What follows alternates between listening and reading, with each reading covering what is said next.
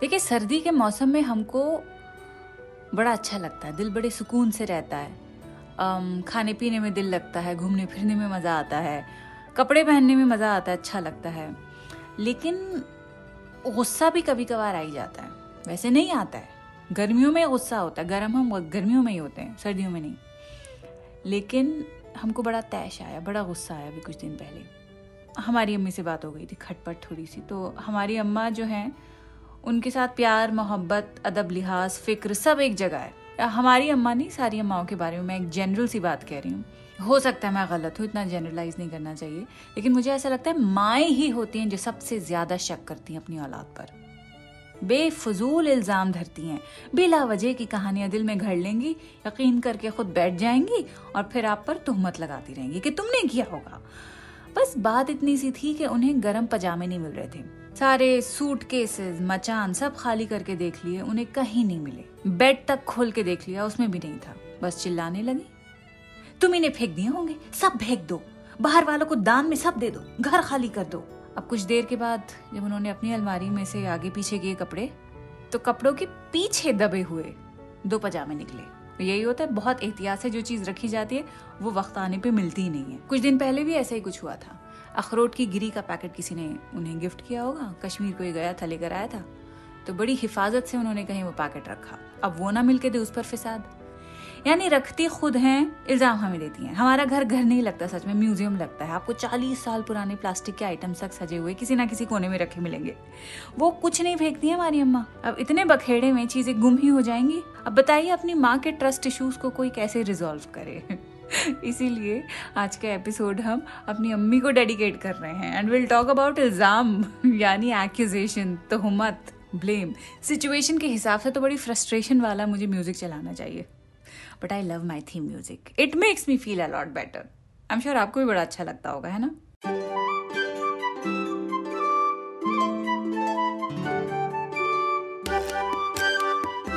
I am sorry it was a long rant podcaster बनने में यही एक अच्छी बात है ना कि भड़ास निकालो, ताना मारो, कुछ भी बोलो, सब सुन लेते हैं। कोई बीच में आपको इंटरप्ट नहीं करेगा कि आप बोल क्या रही हैं, खैर। आपको अगर कुछ अटपटा लगे या कुछ बहुत ही अच्छा लगे तो आप हमें बता सकते हैं। पॉडकास्ट सुन लीजिए। हम अवेलेबल तो हर तरफ़ ही हैं। चाहे इंस्टाग्राम हो लिंकडिन हो फेसबुक हो ट्विटर हो, अब तो थ्रेड्स पे भी आ गए हैं। नाम हमारा आप टाइप करेंगे, खुद ही समझ आ जाएगा कि कौन सी प्रोफ़ाइल है। खैर, उर्दू नामा के एक और एपिसोड में आपका खैर मकदम है। मैं हूँ शो की होस्ट फबीहा सैयद और मैंने आज इस शो पर आपके लिए इल्ज़ाम लफ्स के ऊपर जो अशार लिखे गए हैं, वो ढूंढ के निकाले हैं। इल्ज़ाम पर बात करेंगे, इल्ज़ाम का मतलब होता है एक्यूजेशंस एक्यूजेशंस तब उठते हैं when you doubt someone और something now doubt might be based on a false interpretation और it could signal to something real it might not be just a you know figment of your thought कि कोई बोल दे कि भाई, आपका वहम है, आप इतनी क्यों परेशान हो रहे हैं? अच्छा इल्ज़ाम हम लोगों पर तब धरते हैं जब हमें किसी चीज़ का शक होता है, वही बात है डाउट की। शक पे हमने एक खासा एपिसोड बनाया हुआ है, आप उसे सुन सकते हैं, अगर आपने नहीं सुना है तो। लेकिन फिर भी मैं बता दूँ कि शक क्या होता है डाउट हमारे दिल में तब आता है, जहाँ ट्रस्ट की कमी होती है। चाहे वो ट्रस्ट आप अपने भाई बहनों के साथ बनाने की बात कर रहे हो, या वो ट्रस्ट आप अपने पार्टनर के साथ बनाने की बात कर रहे हो, शक ऐसी चीज़ों में ज़्यादा उभरता है जहाँ पे कॉन्फिडेंस ना हो, जहाँ यकीन ना हो। और जब यकीन नहीं है, तब तो इल्ज़ाम आप किसी भी चीज़ पे धर सकते हैं। फ्रिज में आपने कस्टर्ड का पूरा बोल रखा। थोड़ी देर के बाद आप आए तो खाली। अब घर में कौन है? आपका भाई है। आपने उसे पकड़ लिया। भाई, तुमने ही खाया होगा। हम तो अपने लिए बचा के रखे गए थे। अब भाई मासूम सा कह रहे नहीं बाजी, हमने तो कुछ नहीं किया। अल्लाह कसम, हमने तो हाथ भी नहीं लगाया। फ्रिज को खोला तक नहीं जब से हम आए हैं। फिर चोर कौन निकलता है? आपकी अब्बा। जो छुप छुप के, छुप छुप के डायबिटिक होने के बावजूद एक एक चम्मच, एक एक चम्मच चलते फिरते खाते हैं और बोल ऐसे के खत्म कर देते हैं। और ये भी जहमत नहीं करते कि खाली बोल को निकाल के बाहर रखते हैं तो ये शक के ऊपर जो इल्ज़ाम तराशी हम करते हैं, शक की बिना के ऊपर जो हम इल्ज़ाम एक दूसरे पे धरते रहते हैं, उसी पे आज का एपिसोड है।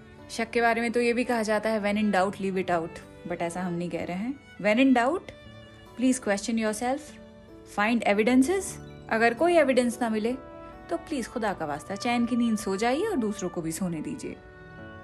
अब आगे बढ़ते हैं और पोइट्री पर आते हैं। साहिर लुधियानवी का एक बड़ा खूबसूरत शेर है। इल्ज़ाम के ऊपर कि वो लिखते हैं कि तुम मेरे लिए अब कोई इल्ज़ाम न ढूंढो। तुम मेरे लिए अब कोई इल्ज़ाम न ढूंढो। चाहा था तुम्हें एक यही इल्ज़ाम बहुत है।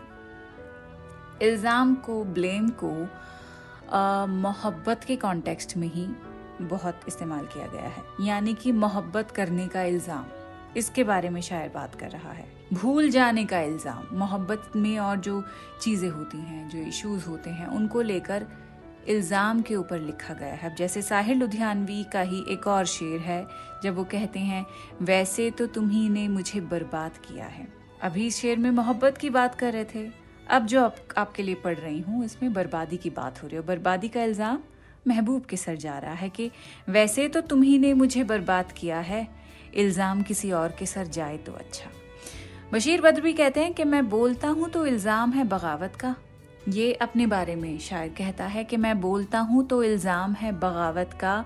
मैं चुप रहूँ तो बड़ी बेबसी सी होती है। कि जब मैं बोलता हूँ तो मुझे रिबेल करार दे दिया जाता है, बागी कह दिया जाता है। लेकिन जब मैं खामोश रहता हूँ, बड़ा बेबस फील करता हूँ। बेबस यानी लाचार हेल्पलेस और वो शेर भी है ना एक के उसूलों पर अगर आ जाए तो टकराना ज़रूरी है। जो ज़िंदा हो तो फिर ज़िंदा नज़र आना ज़रूरी है। ये गज़ल भी मैंने आपको कई बार पढ़ के सुनाई है। वसीम बरेलवी की है ये। कि उसूलों पर जहाँ आ जाए टकराना ज़रूरी है। जो ज़िंदा हो तो फिर ज़िंदा नज़र आना ज़रूरी है। कतील शिफाई ने भी इल्ज़ाम के बारे में लिखा है कि मोहब्बत में जब इल्ज़ाम आप पे पड़ते हैं, आप पे लगते हैं तो वो भी एक फ़ख्र का मकाम होता है। अब जैसे कह रहे हैं कि दिल पे आए हुए इल्ज़ाम से पहचानते हैं। दिल पे आए हुए इल्ज़ाम से पहचानते हैं। लोग अब मुझको तेरे नाम से पहचानते हैं। अब्बास ताबिश का शेर आप सुनिए कि उनके भी कत्ल का इल्ज़ाम हमारे सर है। उनके भी कत्ल का इल्ज़ाम हमारे सर है, जो हमें जहर पिलाते हुए मर जाते हैं। क्या समझे इससे आप? किसके बारे में बात हो रही है? वो लोग जो आपके लिए स्ट्रैटेजीज पे स्ट्रैटेजीज बनाते जाते हैं आपको परेशान करने की, जो लोग बहुत स्कीमिंग एंड प्लॉटिंग होते हैं, उनके बारे में कह रहे हैं कि उनके भी कत्ल का इल्ज़ाम हमारे सर है कि वो भी विक्टिम है और उनकी विक्टिमहुड का जो रीजन है वो हम हैं। वो क्यों है? जो हमें जहर पिलाते हुए मर जाते हैं। जहर पिलाते हुए मरता कौन है? जो बर्बाद करना चाहता है लेकिन नाकाम ही रहता है। कहने का मतलब ये है कि ऐसे लोग जो आपको नाखुश देखना चाहते हैं वो बड़े डिसअपॉइंटेड हैं क्योंकि उनकी कोई कोशिश रंग नहीं ला रही है। सो so, एक तरह से शायर अपने बारे में हो सकता है इसको ऐसे भी पढ़ सकते हैं that he saying that I am so strong that I am not letting my enemy win कि उनके भी कत्ल का इल्ज़ाम हमारे सर है जो हमें जहर पिलाते हुए मर जाते हैं। Just one way to read this शेर। फैज अहमद फैज का ये शेर है कि हम पर तुम्हारी चाह का इल्ज़ाम ही तो है। हम पर तुम्हारी चाह का इल्ज़ाम ही तो है। दुश्नाम तो नहीं है ये, इकराम ही तो है। फैज अहमद फैज क्योंकि एक ऐसे इंसान थे जो सोशल इनजस्टिस के खिलाफ बहुत लिखते थे। इक्वालिटी को उन्होंने बहुत तरजीह दी है। उनकी जो शायरी है वो प्रोग्रेसिव राइटिंग के दायरे में आती है। उन्होंने एक प्रोग्रेसिव सोसाइटी का ख्वाब देखा और उसी ख्वाब के ऊपर उनका ज़्यादातर जो रुझान है वो रहा है। तो आप ऐसे इस शेर को पढ़िए कि वो कह रहे हैं कि उनका मकसद है, उनका मकसद है कि टर्नी के ख़िलाफ़ खड़े हों वो रेजिस्टेंस कर रहे हैं और एक ऐसी मुल्क, ऐसी सोसाइटी की वो ख्वाहिश कर रहे हैं जहाँ पर ऑप्रेस करने वाला कोई मौजूद ना हो।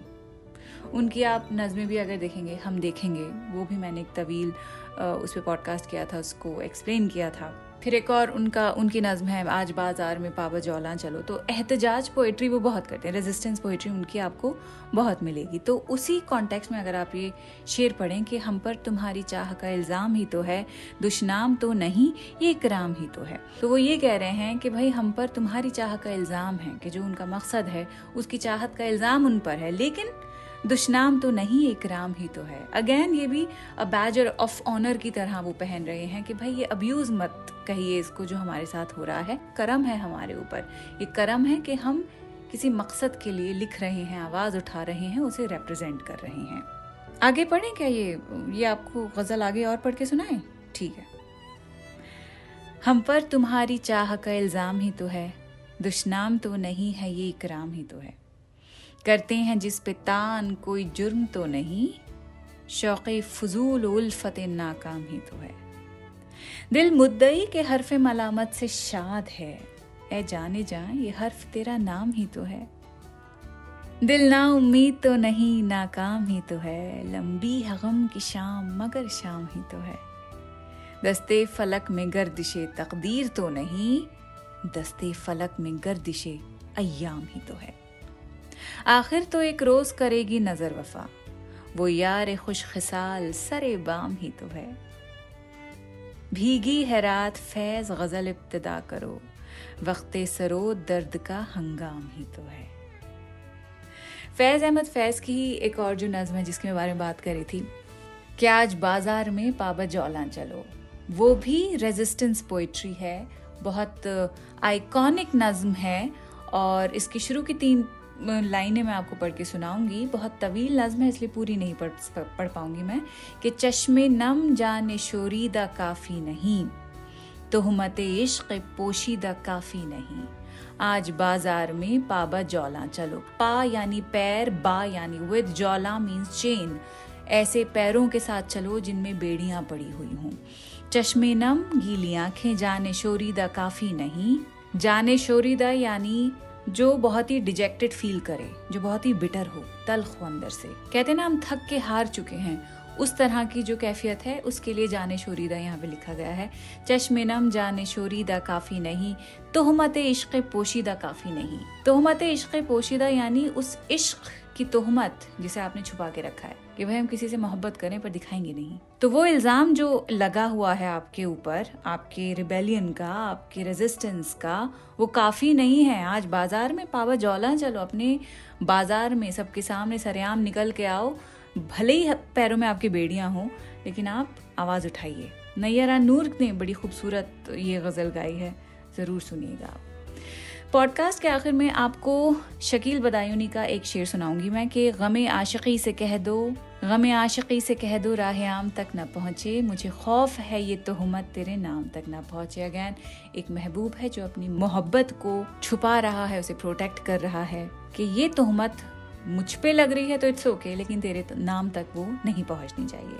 खैर किसी भी रिलेशनशिप में आप जाएँगे, चाहे वो माँ बाप का हो भाई बहन का हो पार्टनर का हो या औलाद का हो, किसी ना किसी स्टेज पे इल्ज़ाम का सामना आपको करना पड़ेगा। किसी भी फॉर्म में, किसी भी तरह का इल्ज़ाम लगना ही लगना है। So choose your own battles कौन सा इल्ज़ाम आप पे वाकई में घाव डालेगा और किस इल्ज़ाम को घाव खाने के बावजूद आप नज़रअंदाज करना पसंद करेंगे? ये एक प्रैक्टिस होती है जो उम्र के साथ इंसान सीखता है। यानी वक्त जैसे जैसे गुजरता है, इंसान वैसे वैसे चीज़ें सीखता है। ये साल भी गुजर गया है। इस साल के आखिर में हम आके खड़े हो चुके हैं। आपने बहुत कुछ सीखा होगा। आखिर में आके क्या कैफियत हो गई है, उसके बारे में हम बात करेंगे अगले एपिसोड में। तब तक आप अपना ख्याल रखें। And happy holidays. खुदाफिज़ उर्दू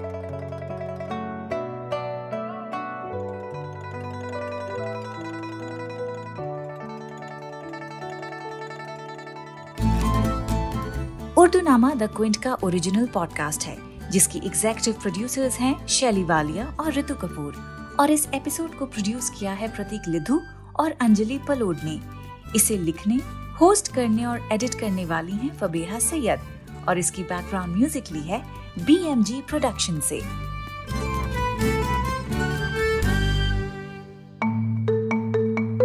आप सुन रहे थे द क्विंट का पॉडकास्ट